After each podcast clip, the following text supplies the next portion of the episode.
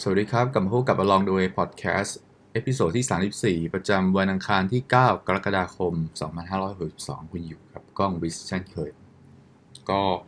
หายกันไปหลายวันนะครับ ไม่ค่อยสบายเท่าไหร่ ก็วันนี้กลับมาทำก็มาเล่าถึงหนังสือเล่มหนึ่ง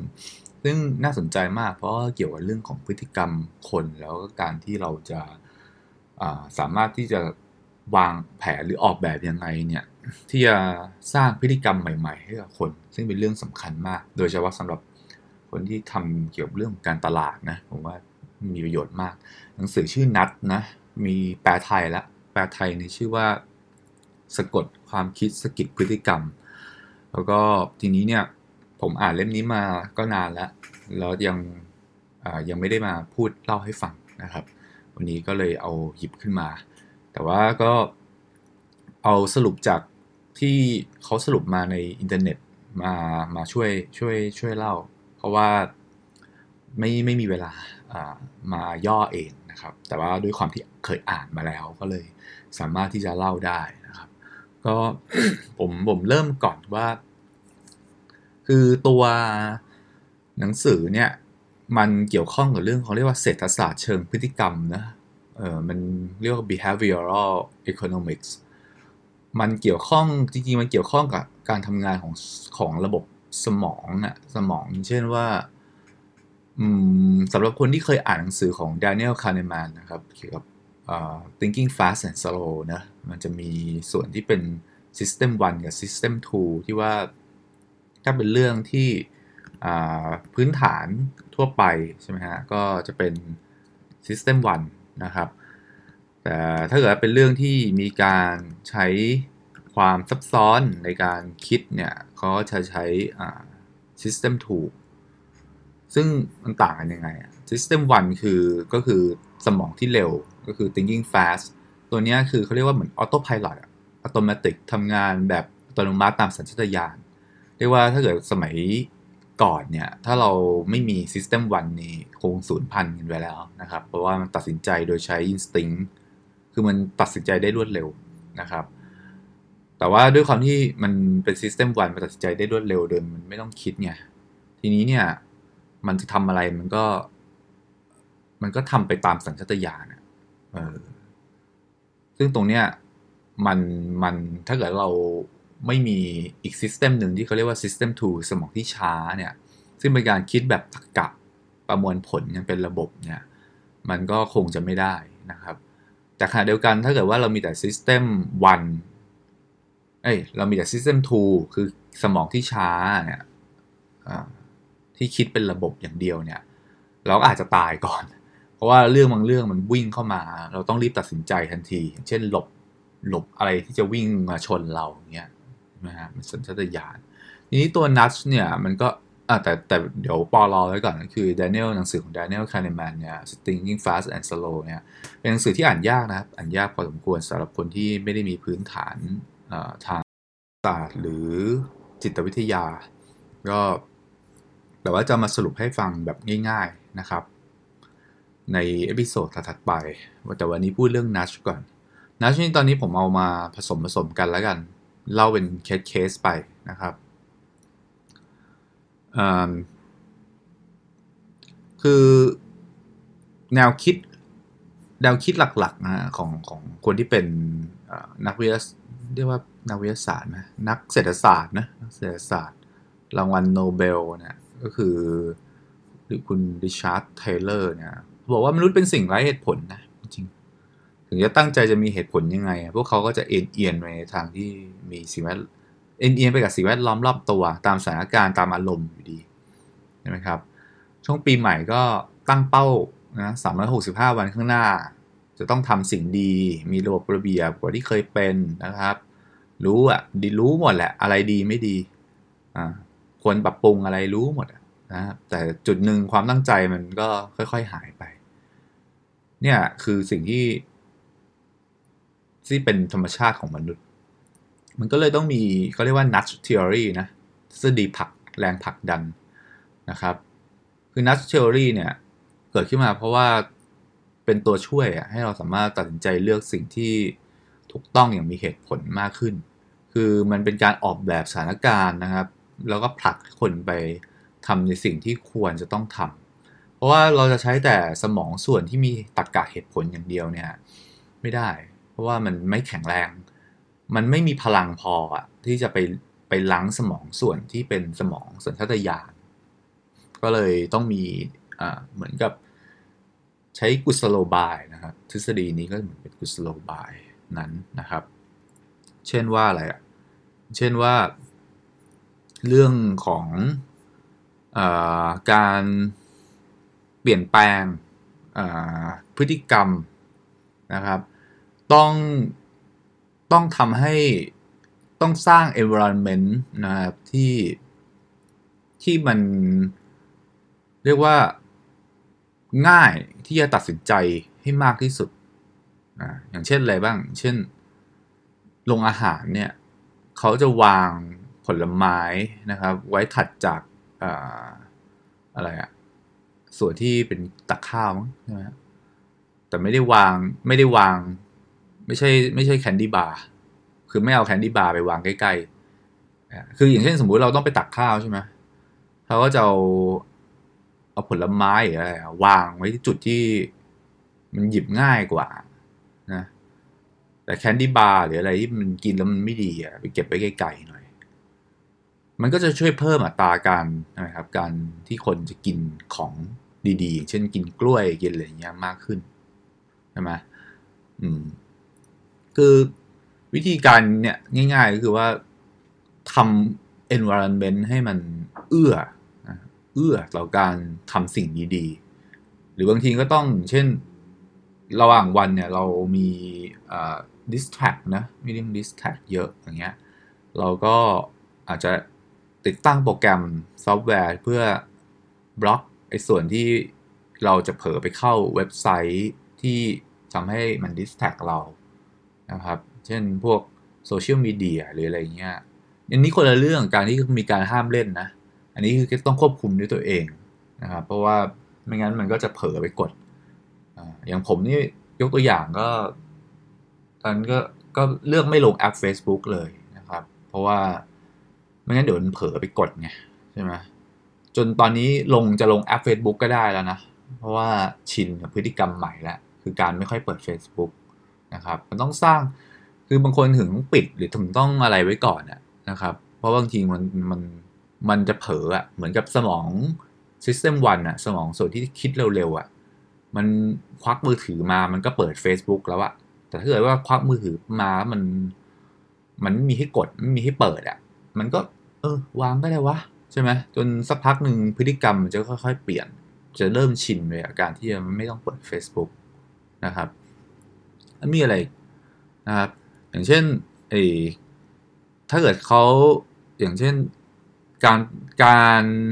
ส่งอีเมลใช่ไหมส่งอีเมล อย่างตอนนี้ Gmail ก็ฉลาด คือถ้าเกิดว่าคนพิมพ์เนี่ยพิมพ์ว่า คือสังเกตไหมตอนส่งอีเมลเนี่ย บางทีเราลืมแนบไฟล์ จะส่งไฟล์ลืมแนบไฟล์นะครับ นี่ Gmail เขาก็เลยดักพฤติกรรมนี้บอกว่าเฮ้ยถ้าเกิดไปพิมพ์อะไรอย่างเช่น please file attach หรือ I I attach the file หรืออะไรเงี้ยตอนพิมพ์ในข้อความเนี่ยพอเราจะส่งนะไอตัว Gmail มันจะแจ้งเตือนเลยว่าเฮ้ยคุณต้องการส่ง attachment ด้วยเปล่า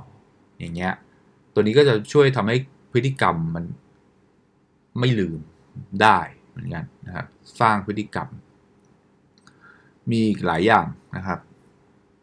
อะผมยกตัวอย่างอีก เช่นว่าแฟชั่นโชว์ใช่ไหมแฟชั่นโชว์ก็สังเกตว่าการที่มีการทำการแสดงแฟชั่นโชว์เนี่ยจะเห็นเสื้อผ้าที่สวมใส่โดยพวกนางแบบนางแบบใส่แบบเวอร์วังอลังการนะฮะซึ่งโลกความจริงเขาคงไม่ใส่นะเพราะว่าอะไร เพราะว่า เพราะจริง ๆ แล้วเนี่ย พวกเสื้อธรรมดาเรียบๆหรืออะไรมันก็ขายออกมันได้อยู่แล้วไม่ต้องโฆษณานะครับเขาก็เลยเอาเอาเสื้อผ้าแบบอย่างเงี้ยแล้วก็ใช้ในแบบนางแบบดาราชื่อเสียงมีชื่อเสียงมาท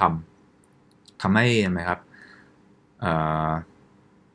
คนเนี่ยสามารถเกิดพฤติกรรมเรียนแบบหรืออะไรได้นะครับ มีอย่างเช่นไอ้อย่างหนึ่งตัวนี้น่าสนใจมากก็คือมแมลงวันในโถปัสสาวะ นะเขาบอกว่าย้อนกลับไปประมาณปี 1999 นะ ที่สนามบินในอัมสเตอร์ดัมเนี่ยปัญหาเขาบอกปัญหาที่ยิ่งใหญ่ระดับมนุษยชาติเนี่ยเกิดที่ห้องน้ำชาย เพราะว่ามีการปัสสาวะนะกระเด็นไปรอบบริเวณโถนะเสียเวลาค่าใช้จ่ายนะเลอะเทอะหมดทีนี้เนี่ยเขาบอกมีความคิดทำยังไงให้ผู้ชายเนี่ยจริงจังกับการเล็งฉี่ ไว้โทษทีครับไม่สุภาพ เล็งปัสสาวะให้ตรงเป้าอันนี้นะครับ ก็เลยแปะรูปแมลงวันเล็ก ๆ นะครับ ไว้ที่รูท่อนะครับเป็นโถปัสสาวะ ปรากฏว่าอะไรครับ ปรากฏว่าความสกปรกจากการที่ปัสสาวะมันกระเด็นเนี่ยลดลงก็ว่าลดลงถึง 80%เฮ้ยไม่ธรรมดานะ80%เลยนะครับเขาบอกทำให้ลดเวลาและค่าใช้จ่ายเนี่ยในการมาคอยทำความสะอาดอะไรเงี้ยได้มากมายมากเลย แล้ว ไอเดียนี้ก็เลยถูกเอาไปใช้แพร่หลายเลยนะครับ นอกจากนี้เนี่ยอย่างเช่นเรื่องการจ่ายภาษีก็แหละนะครับเขาบอกแนวคิดนี้ก็ยังเอาไปใช้ประโยชน์ในพวกองค์กรอย่างระดับรัฐบาลใช่ไหมครับ เพราะว่าคุณเทเลอร์ที่เป็นนักเศรษฐศาสตร์ที่ที่คิดทฤษฎีนี้เนี่ยเขาก็เป็นที่ปรึกษาให้รัฐบาล เขาก็บอกว่า เฮ้ยทำให้ กระตุ้นนะให้เขาให้เขาทำไมครับ ให้เขามีการเสียภาษีอย่างถูกต้องนะครับ โดยการทำไมโดยการออกแบบข้อความไปยังผู้ที่เสียภาษี แล้วก็เผยให้ทราบรายชื่อของคนที่เสียภาษีนะครับแล้วพวกเขาเห็นว่าคนรอบตัวเขาอะนะมีใครกรอกแบบยื่นภาษีแล้วบ้างเนี่ย ก็จะอยากทำบ้างนะครับ เพราะว่าคนเรามันอยู่ได้มาตรฐานทางสังคมนะ เห็นคนรอบตัวทำทำสิ่งที่ถูกอะแล้วตัวเองไม่ทำเนี่ย มันรู้สึก มันมันมันไม่ได้อะมันจะมันจะร้อนอะมันคันอะใช่ไหมเออ มันก็เลยเป็นสิ่งที่แบบเป็นแรงเหมือนกระทุ้งอะทำให้คนเนี่ย ตัดสินใจทำสิ่งที่เราต้องการได้ง่ายขึ้น ใช่ไหมครับ หรือแม้แต่เรื่องของอะไรครับ เรื่องของ เนี่ยมีโปรแกรมอะไรโปรแกรมการออมนะการออม การรีทายอะเพราะว่าปกติแล้วเนี่ยมีปัญหาเรื่องนี้กันเยอะมากเลยเขาบอกนะครับ ทีนี้เนี่ยทางทางคนที่ทางองค์กรหรือหน่วยงานเกี่ยวเรื่องของการออมเงินเพื่อวางแผนเกษียณเนี่ย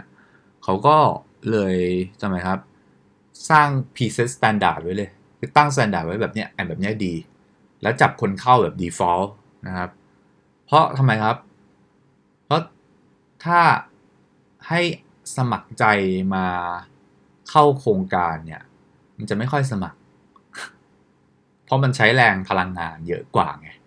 ใช่ไหมเพราะพฤติกรรมคนเราอะสมองสมองอ่า system one มันขี้เกียจอยู่แล้วไง เขาก็เลยเซต default ให้เลยว่าให้ออมเท่านี้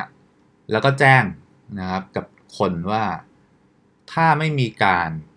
เปลี่ยนแปลงใด ๆนะเขาคุณก็จะต้องวางแผนการออมตามค่ามาตรฐานอ่าพอทำแบบนี้เนี่ยทำไมครับ อัตราการออมเงินคนที่สูงขึ้นอย่างมากมายมหาศาล เพราะวิเพราะคนที่ไม่อยากจะออมจริงๆอะ่ะ ก็ลุกออกมาทำอะไรไง แต่จริงๆแล้วมันมีคนจำนวนมากที่ไม่ได้ใส่ใจมากนะครับ ซึ่งคนกลุ่มนี้เขาจริงออมได้ไง ไม่ได้ติดนะ แต่ถ้าให้เขาทำเองเขาไม่ทำนะก็ต้องเซตค่า default ไว้ให้นะค่าตั้งต้น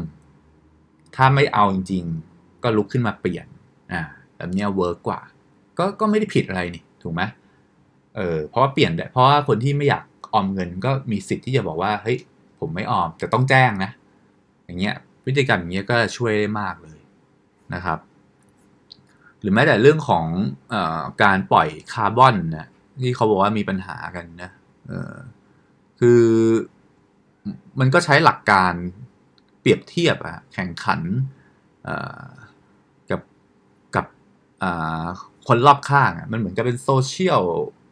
การที่แบบคนเราอยู่ร่วมกันแล้ว เออคนรอบข้างเขาทำสิ่งที่ดีอะแล้วมันมีการแสดงให้เห็นแข่งกันได้ว่าเฮ้ยลดคาร์บอนหรืออะไรยังไงได้ คนอื่นเขาลดกันตัวเองไม่ลดอย่างเงี้ย มันก็สะกิดพฤติกรรมเรานะครับ ให้ทำตัวดีนะครับ เป็นต้นนะครับ ก็ยังมีตัวอย่างอื่น เช่นอะไรอะการที่มีกลุ่มต่อต้านทางสังคมเนี่ยเขาแถว ไอตะวันตกเฉียงตะวันออกเฉียงใต้วูดวูวิชอะไรเนี่ยในลอนดอนเนี่ยนะกลุ่มต่อต้านสังคมก็ชอบไปพังหน้าร้านนะนี้บริษัทเอเจนซี่โอกิวีเนี่ยเขาก็เอาทฤษฎีเศรษฐศาสตร์เชิงพฤติกรรมเนี่ยมาทำไงรู้ไหมครับ เพ้นเป็นรูปหน้าตาเด็กไร้เดียงสาเด็กน้อยนะครับ ใช้กราฟฟิตี้พ่นเลยนะครับในย่านตรงนั้นเลย ที่คนชอบมาพังข้าวของนะ นะสิ่งที่เกิดขึ้นคืออะไร ก็สามารถที่จะลดปัญหาการทำลายข้าวของ ได้ลงถึง 18%นะครับ ซึ่งก็ไม่น้อยเลยนะครับ เรื่องอีกเรื่องหนึ่งผมยกตัวอย่างก่อนปิด episode โทษทีครับพอดีค่อนข้างง่วง ก็ต้องแต่ต้องทำเพราะว่าเดี๋ยวคนที่ติดตามอยู่จะเห็นว่าหายไม่ได้หายไปไหนฮะไม่สบายแล้วก็ปวดหัวเยอะเหมือนกัน แล้วก็ทีนี้มันก็เลย อีกอย่างก็เรื่องของการหาที่เงียบๆในการมาอัดให้ฟังกันเนี่ยก็เหนื่อยเหมือนกันนะครับ ก็เลยนี่มามามาพูด ต้องมาพูดอะ่ะไม่พร้อมก็ต้องพูดนะครับวันนี้เนื้อหาเลยอาจจะน้อยหน่อยนึงนะครับอย่างเช่นการขายผ่านกลับมาเรื่องนัดต่อนะการขายผ่านสายโทรศัพท์นะครับ ก็บอกว่าถ้าเกิดคุณไอเป็นนักขายโทรศัพท์เนี่ย อาจจะได้ยินว่าคนส่วนใหญ่ที่ขายกับคุณเป็นลูกค้าเรา หรือราคานี้เนี่ย มีผลแค่วันนี้เท่านั้น อาจจะนึกถึงไอโฆษณาอะไรนะ ที่มันชอบแถมอะทางทีวีอะนะเออ